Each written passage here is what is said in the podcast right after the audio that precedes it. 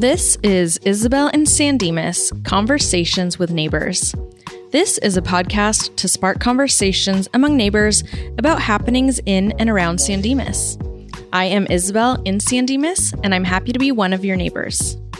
Today, I want to talk about an issue that is coming up before the City Council and Planning Commission in a joint meeting on Tuesday, October 13th at 5 o'clock. And this has to do with the issue of grading in Via Verde.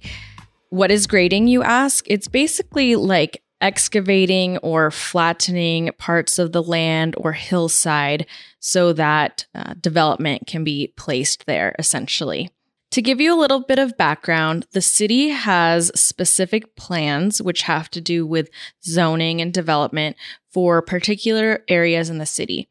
For example, you might remember my podcast earlier this year about specific Plan 23, which had to do with uh, three industrial lots in the downtown area of San Dimas, adjacent to our historic downtown core and residential neighborhoods. So, this specific plan was zoned uh, because those properties are unique in that s- special area. Today, we're going to be talking about SP 11 or specific plan 11, which pertains to the area that is considered Via Verde Ridge HOA. And this area spans from Puente to Covina Hills Road, and then from Via Verde to the city of Covina limits. Now, SP 11 was established in 1983, and the purpose of SP 11, according to the city documents, which I'll read verbatim, are one, to minimize the alteration of significant natural landforms, two, minimize the impact of new development into the surrounding viewshed, three, and I'm going to cut this one down a little bit Utilize current practices of good design and hillside land planning to preserve, enhance, and promote the existing and future appearance and resources of hillside areas. And four, provide alternate approaches in hillside areas to conventional flatland development practices. So, in other words, basically SP11 was created to protect the natural environment and the contours of the land of the hills in Via Verde. Is also meant to protect the aesthetics of the hillsides and encourage development that matches the topography or the hilliness of the land. In Doing my research for this episode, I spoke to a number of different residents around San Dimas, in particular, a few of the HOA members of Via Verde Ridge HOA. This includes the HOA president, Mr. Gary Enderle, and Mr. Zach Dickmajian, who is on the architectural design committee. And what I learned in speaking with them was that SP11 was basically meant to be a compromise at the time. So there were people who lived in the hills who wanted to develop their land and to, you know, do great things, build their buildings, uh, you know, this is their property. And then on the other hand, there were people in the community, uh, not necessarily who lived in Via Verde, but people who wanted to preserve the hillside. And so SP11 was essentially a compromise between all the various groups far and wide across the city, and it allowed for some development, but it also allowed for some preservation. And the entire city had input in this process, and that was the decision that everyone came up with was SP11, which wanted to protect the hillsides uh, while also allowing some development, but not a free for all with the creation of SP11 back in the 80s, all the way through the present, this essentially allowed for homes to be built on the hillsides with an additional 200 cubic yards for grading to increase the size of their usable lot and yard. And now, this 200 cubic yards does not include a deck, pool, or attached ADU. So, what does that mean? That means that people who want to develop in this specific plan in Via Verde can build their home. They can build a deck and a pool and an attached uh, ADU, which is an accessory dwelling unit kind of like a granny flat, something like that. And then they can do an additional 200 cubic yards for extra stuff, whether it's a tennis court or just a large yard. Uh, those are the rules in place. And so that brings me to the issue that's coming up at the council meeting on October 13th. Uh, according to city staff at a council meeting on July 14th, uh, the city initiated a municipal code text amendment to explore the possibility of unlimited grading based on the suggestion of one resident by the name of John Begin. Unlimited grading means that there would be no limits on grading. So instead of that 200 cubic yards to uh, increase the size of the usable lot, uh, people in this area can grade or remove as much of the hillside as they want. Now, in a public email to the city council, Mr. Begin essentially made the argument that having these grading limits have prevented all of the properties in this area from being developed. Currently, there are several properties in this area that haven't been developed, and uh, it sounds like he believes that if the grading limits were more generous, that that would not be an issue anymore. On the other hand, uh, folks in the HOA that I talked to said that they've spoken to some of those property owners who haven't developed, and those property owners have stated that grading has not been a deterrent to them developing. And the vast majority of other homes in the HOA have been developed, uh, even with the current grading limits in place. So there's a little bit of uh, back and forth as far as what the arguments are among the different residents. So on September 22nd, the city staff offered the council and planning commission four options to consider. Option one, they can leave the current regulations in place. That would be the most restrictive option, and it would mean that property owners could only grade up to 200 cubic yards. Option two was the least restrictive, which would allow for unlimited grading of the properties. Options three and four are kind of middle ground options. Option three allows for grading based on a percentage of buildable area. For example, they might say, okay, you can grade up to 2% of the property. That would make each property a little bit different as far as what the grading allowances would be. And lastly, option four would be to increase the amount to an appropriate quantity. So maybe 200 cubic yards isn't enough. The city could raise that to 500 cubic yards, for example. So now I just want to review some of the arguments again for and against the uh, changes in the grading limits. So the arguments that have been brought up for in- increasing the grading to unlimited uh, during the council discussion, some of the council members brought up the idea of property owners' rights and basically saying that by placing limitations on how much uh, how many cubic yards can be graded the city is hindering the rights of the property owners. And as i said earlier mr begin's argument was that uh, the grading limitations are a hindrance to uh, property owners developing their property. Otherwise, all of those lots would have homes on them already, which clearly they do not. And to be honest, I've spoken to some of my friends who are Via Verde residents, and they've kind of echoed that. They've shared that, you know, when looking for a property, sometimes the hills on the properties are so steep that they're difficult to work with and make a real buildable space. So there is some validity to that argument. On the other hand, I've also spoken to residents who have some thoughts as far as why grading should not be increased. These have to do with the aesthetics of the community, uh, the environmental impact, like displacing wildlife and trees, and these are all things uh, you know that the city ought to consider.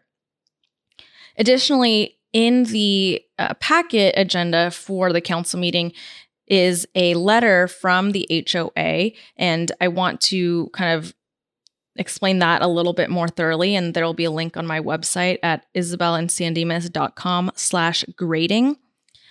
So the letter from the HOA's attorney uh, cites some case law that explains the following ideas. One, an HOA is responsible for the aesthetics and the character of the community. That's essentially the purpose of an HOA. And by changing SP11, that would kind of undermine the intent behind why it was developed in the first place. It would, according to the letter, quote, deteriorate the existence of natural landforms and vegetation. And similarly, um, the HOA president who I spoke with said that he really believes that the city ought to honor the compromise that was made among all residents when SP11 was created in the 1980s. Uh, and that was meant to protect the area from overdevelopment. Another argument from the HOA's attorney says that essentially, according to various laws and court cases, that HOA regulations will supersede whatever decision that the city comes to. For example, if the city says that residents in the area can grade more, like 500 cubic yards, or have unlimited grading, those residents are still going to be restricted by the HOA guidelines. So if the HOA guidelines have a limit of 200 cubic yards, which they do, uh, the resident would have to go through the HOA first and uh, request approval from the HOA before even going to the city. So it doesn't matter if the city allows for more grading, because if the HOA doesn't, uh, the HOA at the end of the day has the final decision. And something really interesting about this point is that the attorney points out that if the city decides to make more lenient guidelines and the HOA remains with their restrictive guidelines, which the HOA is planning to do, then that opens the HOA up to a potential lawsuit where a resident might say, Hey, the city's letting me do this. Why don't you, the HOA, let me do this? And then a resident might feel compelled to litigate with their HOA. And the HOA in this situation is concerned that if the city moves forward with changing their regulations, that this would essentially create an adverse relationship among the city, the HOA, and residents. And the last main concern that was brought up in the HOA uh, had to do with an ethical issue at play. And I'm just going to read directly from the letter. It says Mr. Begin's construction company, JB Contractors Incorporated, made a substantial campaign contribution to Councilmember Eric Weber. According to the California Form 460 Schedule A on January 21, 2020, JB Contractors Incorporated contributed $2,500 to Councilmember Weber's 2020 campaign. Therefore, to avoid the appearance of impropriety, Councilmember Weber should recuse himself from participating in the discussion of this matter. Now, I also remember seeing this information in a daily bulletin article back in February or March during the campaign, and I'll link to that on my website. And campaign finances, just so everyone knows, is uh, public record information. And there's actually a city website where you can go on and take a look at how much anyone has contributed to any of the city council members local races. Uh, i think over a hundred dollars i believe. And so i can also link to that on the website. And so basically what the attorney is saying here is that Mr. Begin has made a large contribution to Councilmember Weber's campaign, and uh, he should recuse himself from this decision. Otherwise, it looks like a very ethically questionable move on Mr. Weber's part. I also reached out to Councilmember Weber to get his perspective, and he declined to comment on the record for this episode. I'd also like to add that in the council meeting on July 14th, when this whole issue was first brought up, the uh, city attorney responded to a caller's question about this issue. And the city attorney said campaign contributions do not result in a conflict of interest that would require Councilmember Weber to recuse himself. However, Mr. Weber could choose to recuse himself for ethical reasons if he saw fit. At the end of that meeting, the mayor, Councilmember Vienna and Councilmember Weber voted together to initiate a municipal code text amendment to codify or change the current grading limits, which leads us up to where we are today. So at the end of the day, why does this matter? Obviously, this is an important issue that impacts residents who live in Via Verde and especially in SP 11 area, which is the Via Verde Ridge HOA. But this issue, I believe, ought to matter to folks all over San Dimas. There are a couple implications that were brought up in my discussions with uh, Mr. Enderle and Mr. Deckmajian.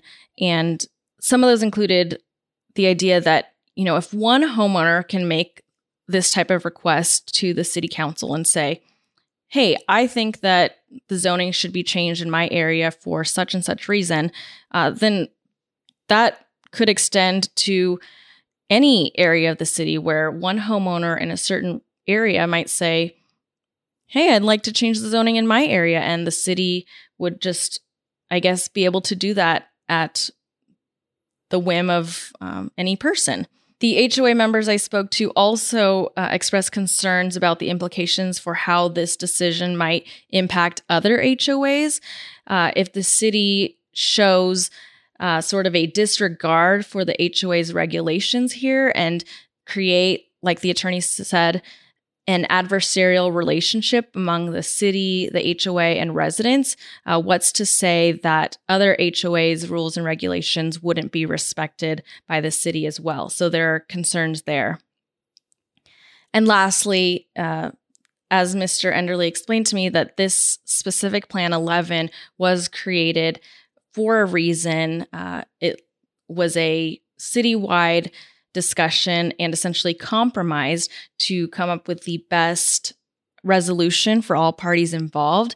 And if this specific plan can be essentially undone, uh, then that would apply to all other specific plans in the city that have to do with, um, say, you know, in downtown historic neighborhoods or in other parts of the city, maybe uh, specific plans. I don't know where the other specific plans are, but if there are other hillside areas that um, have protections in place. So uh, essentially, if the city decides to do it here with SP 11, what's to say they wouldn't do it elsewhere?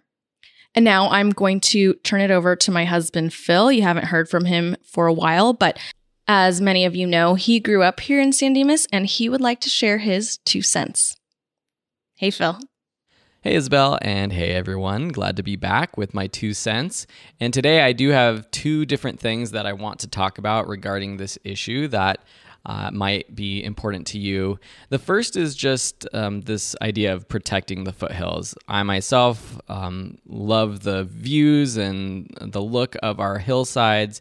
You look out and it's mostly green or brown during the summer hillsides uh, that are beautiful and it's not overdeveloped. There's not too much overcrowding, huge buildings, huge tracts of land that have been dug out from our hillsides, both in Via Verde, but also and around Bonelli, but also to the north of the city in the San Gabriel Mountains. And that's because of a very specific reason, and that's that the city has fought over development. They have put in rules and uh, policies to prevent that kind of thing from happening to the city. And my dad on the city council has always been a big proponent of protecting the foothills. And so I've heard this over and over throughout my life. Um, but people who are new here to the city just moved in.